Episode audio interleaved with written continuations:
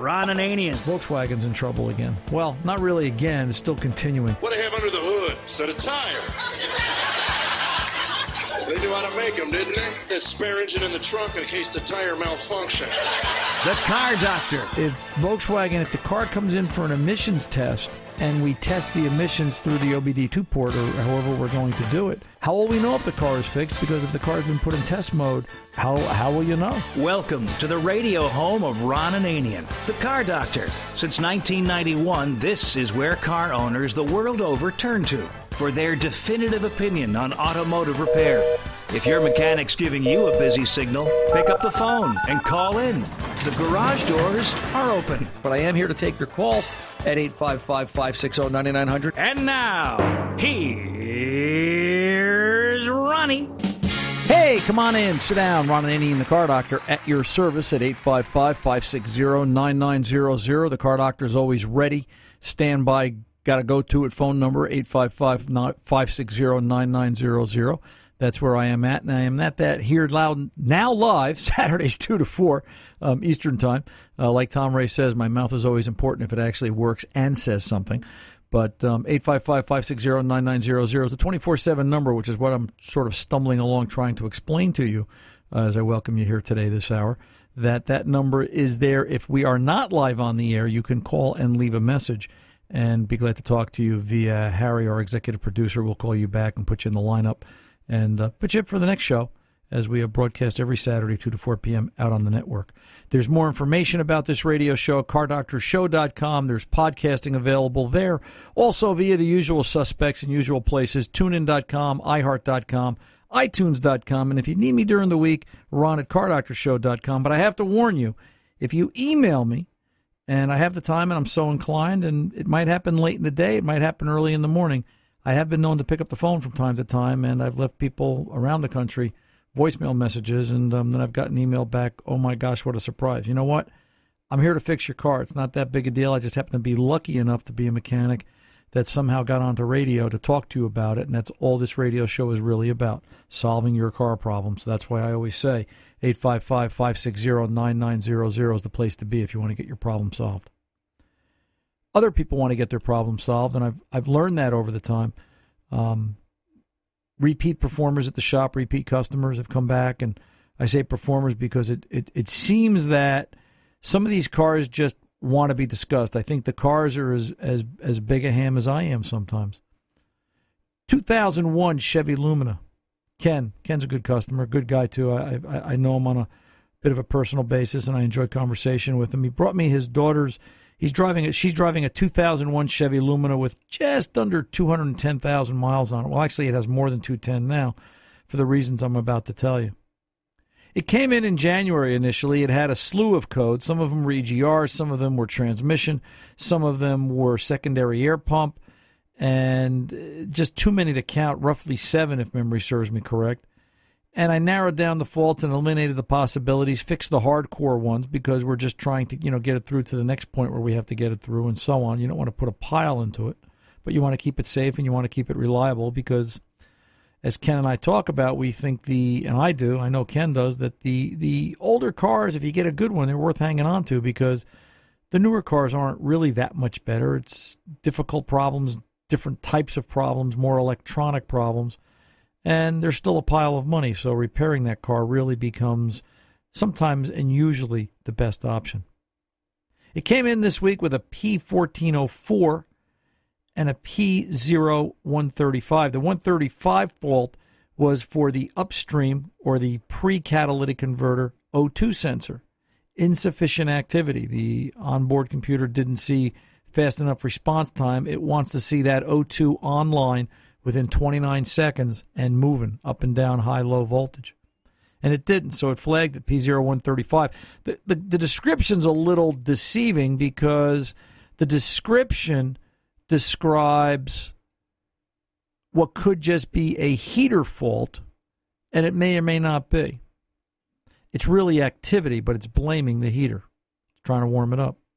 The 1404 is EGR circuit. Now, I had put a brand new AC Delco EGR valve on it back in January. Of course, new doesn't mean good. And at that time, I replaced the valve, cleared the fault code, drove the car. The car ran fine, let it go. So am I faced with a repeat problem and something different, or am I faced with two completely different issues? Sometimes you don't know. The 135 was the first one I tackled. That was easy enough. Walked it through on a scan tool, looked at O2 sensor activity, shot a little propane. It was alive, but I could see that it didn't meet that 30 second window of activity. It was sitting there, and it probably took the better part of 45, almost 48 seconds for that sensor to really do what it's supposed to do. You know what? Time to put an O2 sensor in it. It's not hitting its peaks, it's not doing what it really needs to do. Well, I got to tell you, taking an oxygen sensor out of a 16 year old Chevy Lumina that's lived in the Northeast all its life, not a lot of fun. I don't think General Motors really had replacement in mind when they designed the car. Had to take the two motor mounts out up front, the two dog bones, rock the motor forward, and put a 2x4 between the back of the motor and the firewall just to keep it in position long enough that I could finally soak and heat and work free the O2 and get it out. Of course, then I had a tap and run a tap through the manifold threads and clean it up and get the new sensor in. Straightforward enough. The 1404 was interesting, the EGR fault. The 1404 said that it was seeing a reported error message for the EGR position. And it measures it in percentage from zero on up. This EGR valve was reporting 23%, so it saw a 23% error value. But after some more research and digging, because it seems like you're always digging, you're always you're always looking for more research to solve a problem, regardless of how long ago you worked on it. This was just three, four months ago. Didn't see it then, didn't find it then, but found a bulletin that talked specifically about a 1404 being the result of improper software calibration in the PCM. In other words, a 16 year old car still needed to have a software update. That's how important software and flash files are and will be going forward. We're fixing a 16 year old car with software. The other side of the EGR problem with that particular Lumina was that it needed an EGR valve connector, the black wire pin B, second one in top, second one in the middle actually, didn't have a good solid ground, a good solid connection, I should say. And it's important to note that improper connection at that ground leg, which is controlled by the PCM, will produce improper results. Bottom line, yeah, the car's fixed. What fixed it? Well, the EGR connector and the reflash seem to take care of the EGR, and the O2 fixed the O2. But I told you that story to show you and demonstrate this one. 2007 Chevy Trailblazer came into the shop this week also solve that car's particular problem oil change and some ignition work, put it out front. Customer showed up. And of course, it had to be my kid's sister because you know, nothing says love like your family when they come to pick up their car. And, and, Diane's a good sport. I should, I should, I should actually demonstrate that and say I, I appreciated the fact that, and probably because I'm her big brother, but still, she paid for it, picked it up, went outside. She comes back in. She said, the power seat doesn't work. Huh. It worked when I moved it. Went outside, couldn't get the power seat to work worth a darn. Leave the car. I'll look at it tomorrow. Looked at it the next day. Long story short, hooked up a scan tool, factory scan tool, Tech 2, and using the scan tool, I was able to bi-directional control the seat. Make the seat move forward, make the seat move backwards, something the switch wouldn't do but you could hear the switch turning the motor on, just that the seat never physically moved. It was almost as if the power seat control module was in lockup. It had gone into a logic lockup. Disconnected the scan tool. Sure enough, the seat now worked normal. Talking to her, she said, You know, I should mention about a month ago, it happened to me just like that. The seat locked up. I couldn't get it to work. She said, I don't remember what I did. And then all of a sudden it started working again on its own. Great. A challenge. I need that. I don't have enough of that. A lot of research later and looking through a couple of databases and, and looking for some rather old GM bulletins and just looking at all the files, and you can imagine how many bulletins there are on some of these cars, came across a particular bulletin that talked about a production change that the engineers found in December of 2007. She purchased the car September of 2006. I'm sorry, in uh, yeah, in September of 2006. In December of 2007, they had a production change on the seat assemblies. They found that some of the early models had defective seat assemblies that at some point it would affect the forward and rearward movement of the power seat. They want you to put a new seat frame in the car. And the real bottom line is that fixing cars is very much so removed from nuts and bolts and screwdrivers and wrenches.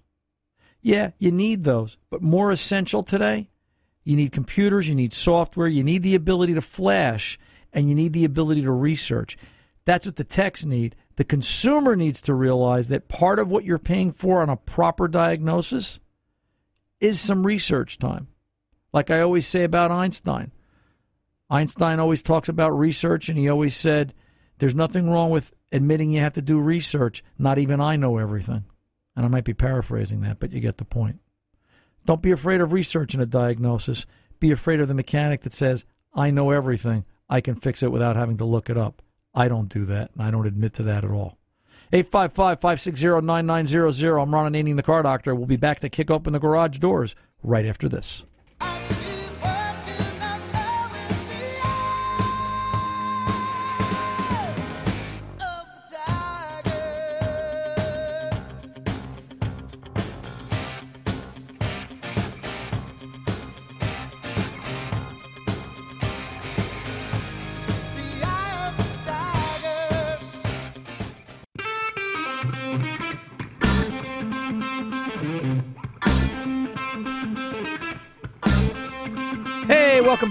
Ron the car doctor here. By the way, and I should point out the real thrill of the Lumina was it had to go through state inspection.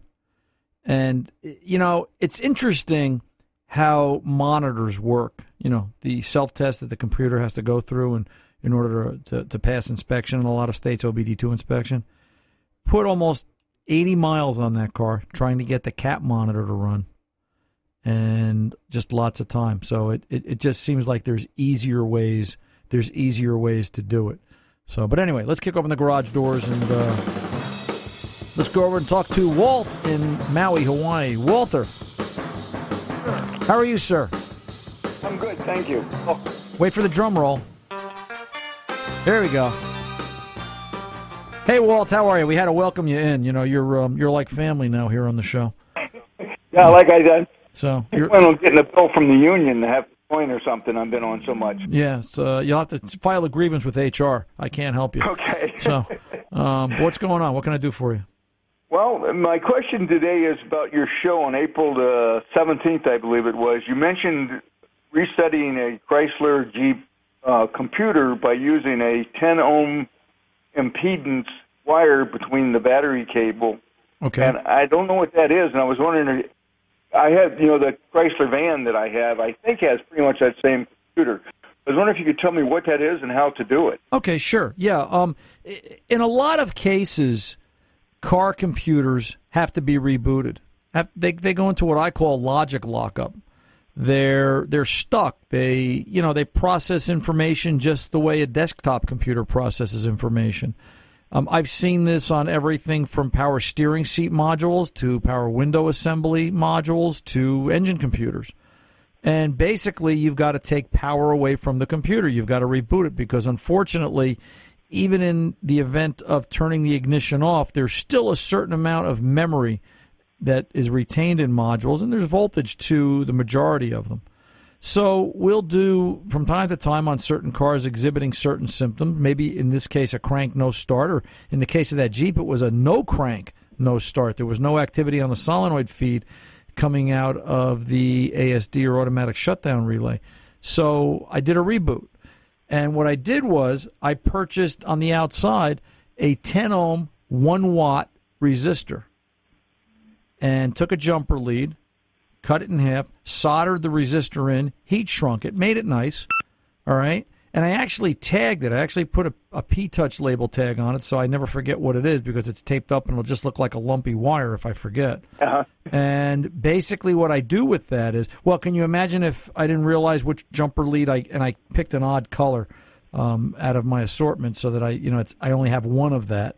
But can you imagine if I picked this resistor wire and I used it to run voltage test or something, how it would skew my, my, my readings?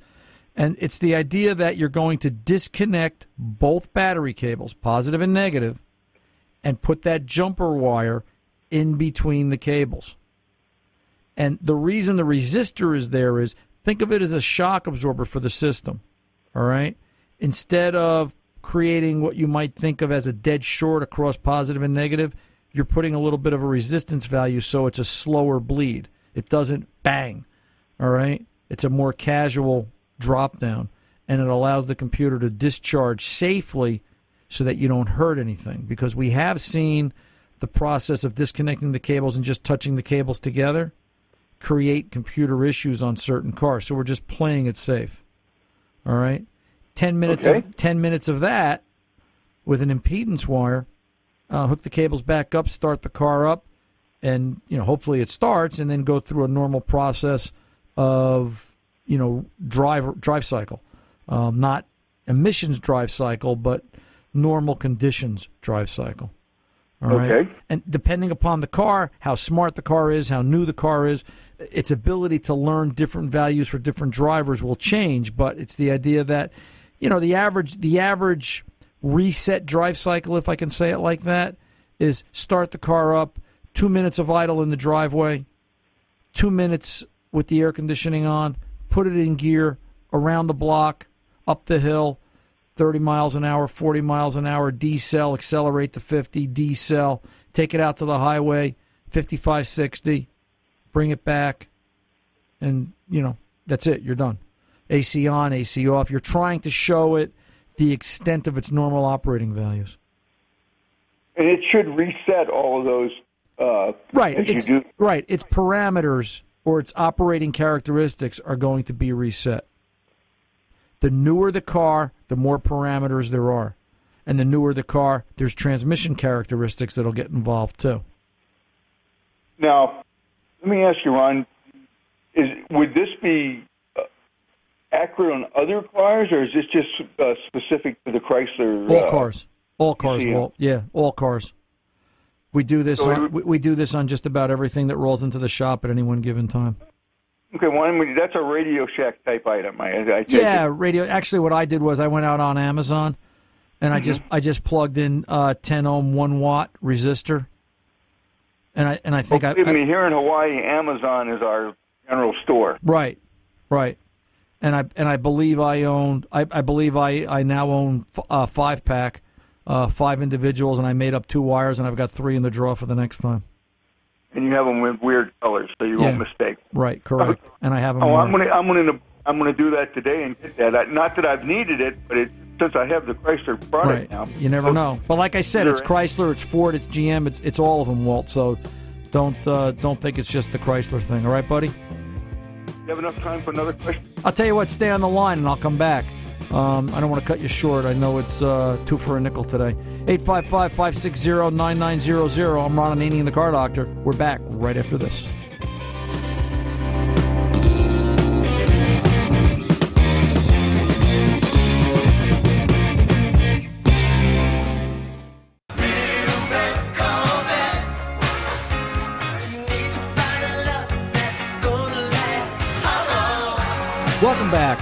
The Car Doctor rolling along at 855-560-9900. I should point out we're giving away a we have a giveaway this week.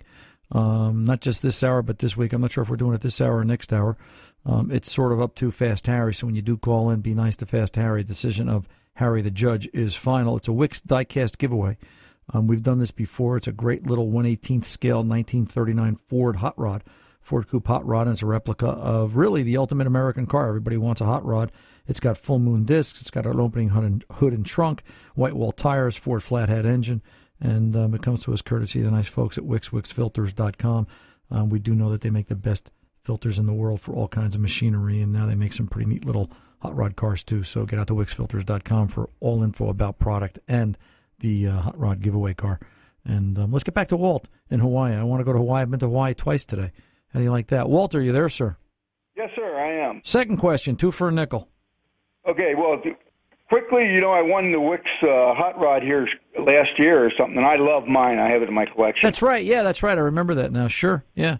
Um, I, and uh, I can't uh, tell you. is, Harry wanted to know if he could get in that car, so when he when it got there, he would be in Hawaii, and I told him no, he just wouldn't fit. But um, yeah, it, it would have been tough. yeah, it would have been tough. So anyway, your second question. Is I have a uh, a Probe three, and you were mentioned on that same show the uh, that there's uh, certain times that it's not appropriate. That what what my question would be. Um, since I have it, I feel I underuse it, and I was wondering when it is what the what when when would be the best opportunity to use it and to get the correct information from your diagnosis. I don't use it where computer circuits are involved unless I'm absolutely sure of what I'm doing. All right? I mean, it's a great tool. The Power Probe 3, for anyone not familiar with it, provides power and ground in various places. It's got a meter built in uh, in, in the face of it, correct? Yours is yours has the uh, liquid crystal display meter built Yes. into it, Walt? Yeah.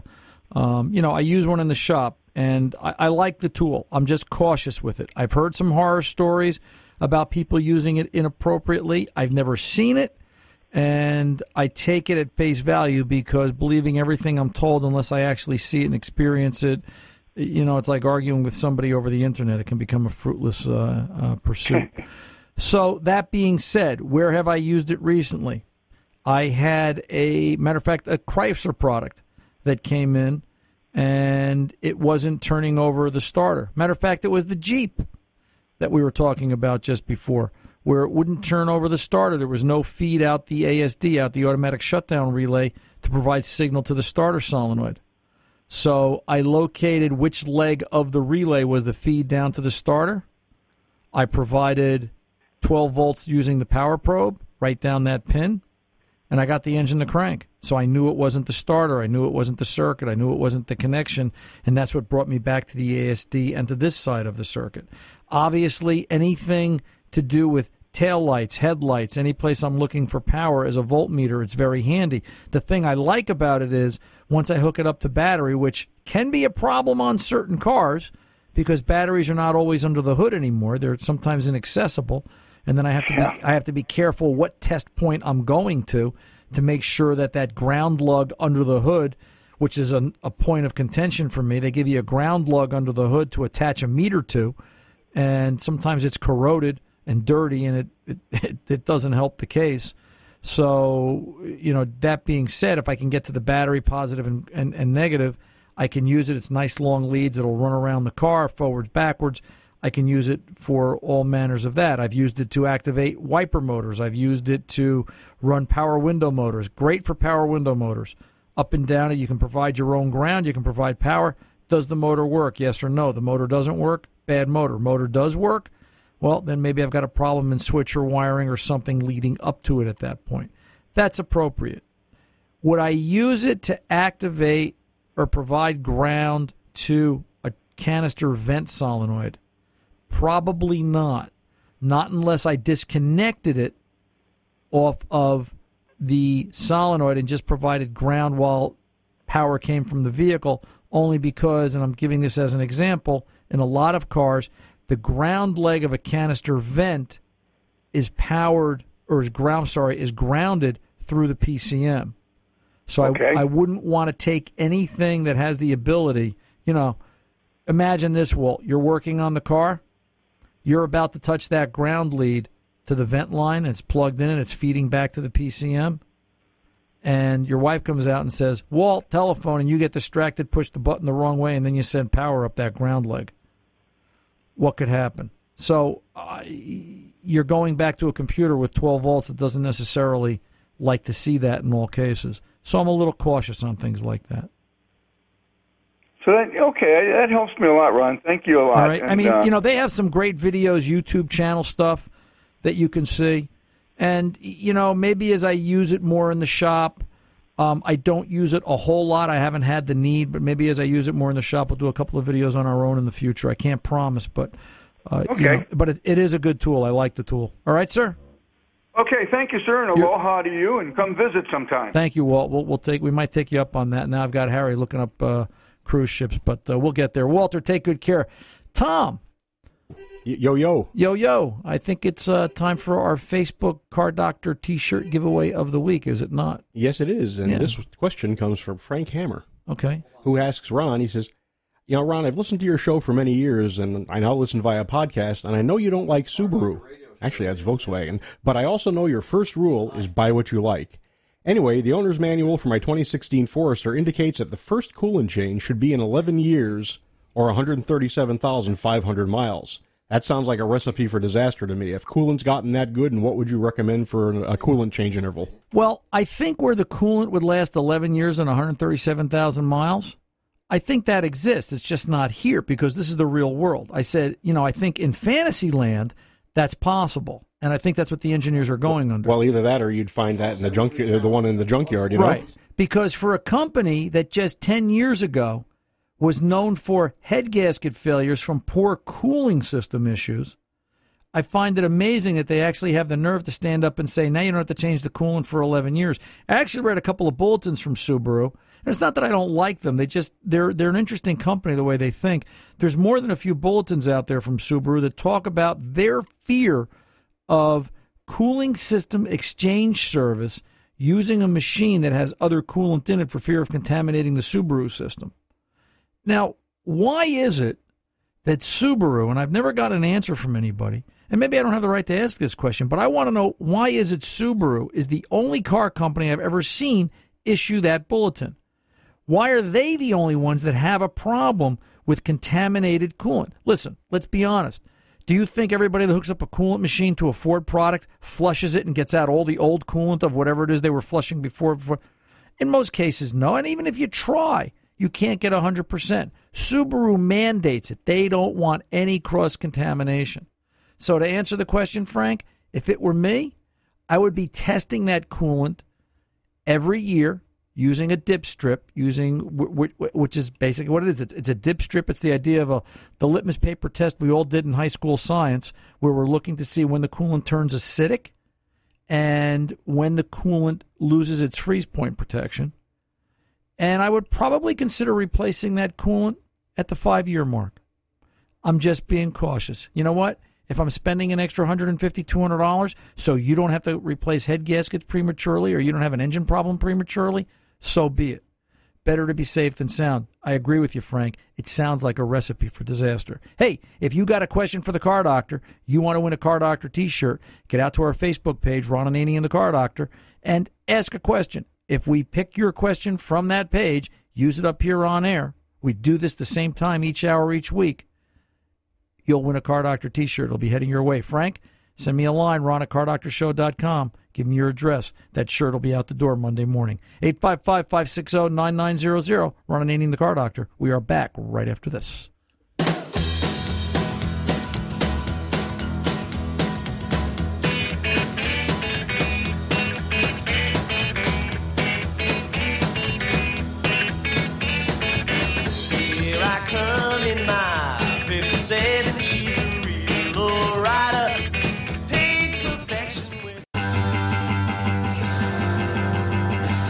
Welcome back. Ron and the Car Doctor, rolling along this hour. You know, in 1993, the National Automotive Technology Competition was created, and it's brought together the nation's best high school automotive technicians. And I always talk about where the technicians of tomorrow, and it's going to be gentlemen like the next two that we're about to have on, Jonathan O'Neill and Devon Bialek from Connecticut, and they are the winners up here in this part of the country. And we thought we'd have them on a little bit to look at the technician and talk about the technician of tomorrow because I want to retire, and uh, it's nice to know guys like this are are out there in the up and coming ranks. Guys, welcome. How are you today? Good. How are you? Good. I'm not. I'm not sure which I'm talking to. We- Do I have both of you on the same line, or are we on extensions, or how are we doing this? Uh, we're both on the same line. We're on a Okay. house line right now. we had two different phones. Okay, so let me talk to Jonathan first, I guess. Jonathan, um, you're you're you've won a contest about fixing cars at the national level. You guys are going to New York uh, in a couple of weeks, right? Or has that already happened? Uh, that already happened. We did win. We won our state competition in Connecticut, and then we went to the New York International Auto Show and won that competition there, facing um, the top other 29 teams across the country. So you guys are the national winners. Yes, sir. Yes, sir. Congratulations to both of you. So, Devon, what got you interested in cars? I mean, you know, I know. Listen, I was interested in cars at my age. I'm curious what made you tick. What what made it happen for you? Um, well, when I was younger, um, you know, I always played with, uh, you know, Matchbox cars, Hess trucks, and other little cars. But when it really started, um, I was in eighth grade, and my grandfather had a '57 Thunderbird, uh, with a Y block V8 in it, and we did a full build on that. And after that, um, when I was 14, I had bought a 1999 Mustang Cobra, and from there on out, it was, uh, Just cars. yeah, it just cars. It just made just made you tick. I often think I tell people they say, "What do you like about cars?" I said, "To me, it's like a piano. I can look at it. Some people think it's just a bunch of keys, black and white. I look at a car under a hood, and I can, I just get it. Oh yeah. Um, y- you know. And uh, Devon, same thing for you. Yeah, pretty much. Uh, sometimes I don't always get it, um, but uh, the fact of figuring it out is the most fun part. All right, Jonathan, what do you love about cars? Uh, you know, I think a lot of people are like me, and they just can't put a finger on it. They just like it, and I just like them. Yeah. They're just interesting. Now, both of you are currently working in a dealership, correct? Uh, John's about to be. I'm not yet. Okay. I'm uh, I'm cutting off for a little bit. Yeah. Um, I won the Skills USA state competition, and I have nationals now in June. So I don't really have time. I'm Right. going to staying after school and whatnot. Right, right, right. Um, are you going to go to trade school, either one of you, or are you going to work right away? We have a, we have a bunch of full tuition scholarships. We already go to a trade school. Um, our high school is a trade school, but we we won a bunch of full tuition scholarships through the New York competition. Um, so we have a lot of thinking to do on where we want to go next. Well, let me let me tell the two of you. You know, when I started doing this, it was nuts, bolts, carburetors, points, distributors, in advance. Right. Um, all all I can tell you is keep studying, keep reading, don't give up. Uh, it's going to change radically. Um, I'm probably more excited for you guys than you guys are because I know what kind of change I went through, and I would be willing to bet by the time you finish your careers, uh, we really might have flying cars for the masses. It'll be interesting. Yeah, for sure. Uh, so you guys are going to see some really neat stuff uh, in the coming years. Listen, the clock's going to grab me. I wish we had more time, but we're going to keep your names on file. We're going to talk again, maybe monitor your progress as you guys move along. But stay on the line. I want to make sure Fast Harry gets your information. We're going to send you out a couple of Car Doctor T-shirts, and uh, we uh, we appreciate you guys for your effort, and I wish you the best of luck in the years to come. Thank you very much. You're very welcome. And um, by the way, I should mention if there's any dealers out there looking for these guys, they're the nation's next best technicians. Uh, give us a call at 855 560 9900. I'm Ron Ananian, the car doctor. I'll be back right after this.